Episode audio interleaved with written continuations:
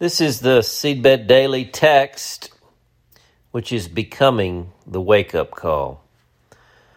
Launching on October 3rd. In the meantime, we're in a top 10 greatest hit series. Today's entry is entitled, This May Be the Most Important Question I Will Ever Ask You. Philippians 1 7 and 8. It is right for me to feel this way about all of you, since I have you in my heart.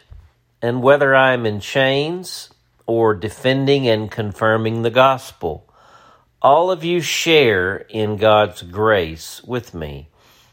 God can testify how I long for all of you with the affection of Christ Jesus. Consider this. Paul not only loved the Philippians, he liked them. God can testify how I long for all of you with the affection of Christ Jesus. It's been close to 20 years ago. I remember the day. I was pastoring the leaders of the biggest event I had ever been a part of before or since. We gathered the evening before the event began for a time of consecration. As each of the leaders came forward, two or three of us would lay hands on them and pray prayers of blessing and consecration as they knelt to offer themselves for the Lord's service. As the time came to a close, one of the men who had been helping with this work caught my eye. He approached and asked if he could pray for me. As he prayed, he broke pace with his words and moved into a kind of prophesying, as though he were speaking words straight from the heart of God into my deepest self. I'll never forget those words. He said, John David, you know I love you, but I need you to know that I don't just love you, I like you. I want you to know that I like you. That moment changed me. It was an awakening to the affection of God, not for the world, but for me. I've carried those words with me ever since. They changed the way I understood the nature of the love of God. They also changed the way I understood the nature of loving other people. God can testify how I long for all of you with the affection of Christ Jesus. So many people understand the love of God as a kind of divine tolerance for them. As a result, the world often understands the love of the church and its members as the self same kind of tolerance, or not, for them. Then, by the grace of God, a follower of Jesus comes along and gets close enough to you to see you. They don't see you through the lenses of their own brokenness or their idealism, which are often two sides of the same coin. They have a mysterious capacity to see you like God sees you. Their love takes the form of a deep, like. They don't love you in spite of your brokenness or because of it. They like you just because of you. These are the ones who know the affection of Christ Jesus for themselves.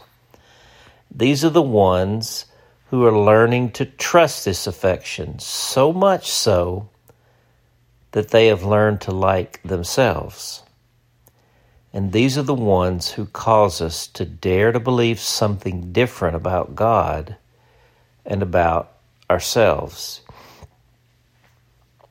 I'm going to tell you now what I believe may be the deepest, perhaps the hardest, and as a consequence, most neglected truth of the gospel. We tend to believe our love for others originates from God's love for us. And it does, just not how we think. Our love for others will never exceed our love for ourselves. And our love for ourselves will never exceed our awareness and experience of God's love for us.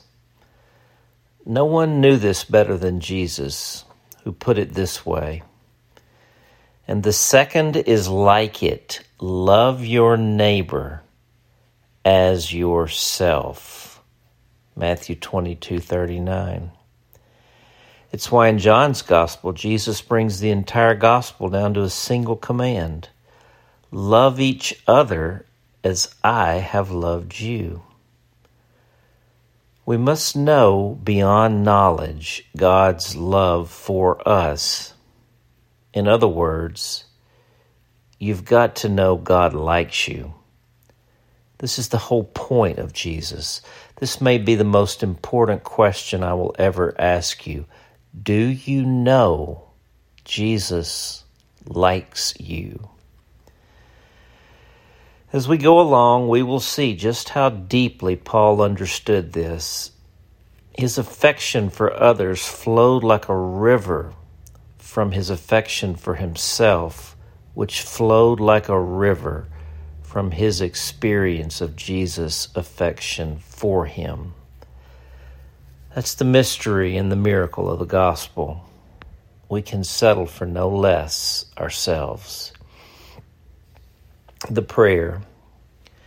Abba, Father, we thank you for your Son, Jesus, who is both the way and the way maker.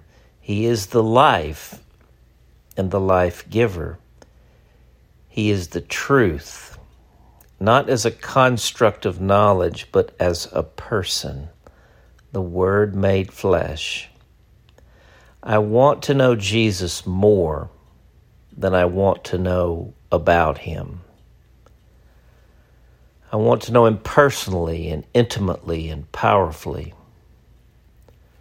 To this end, we pray in Jesus' name. Amen. The questions Does your knowledge about God outstrip your knowing of God? Will you allow this to rise to the level of a holy discontent within you? Are you ready to invite the Holy Spirit to lead you to the next place of knowing Jesus? What will this look like? Does your pride and your knowledge about God hold you back from the kind of humility required to know God more? For the Awakening, I'm J.D. Walt.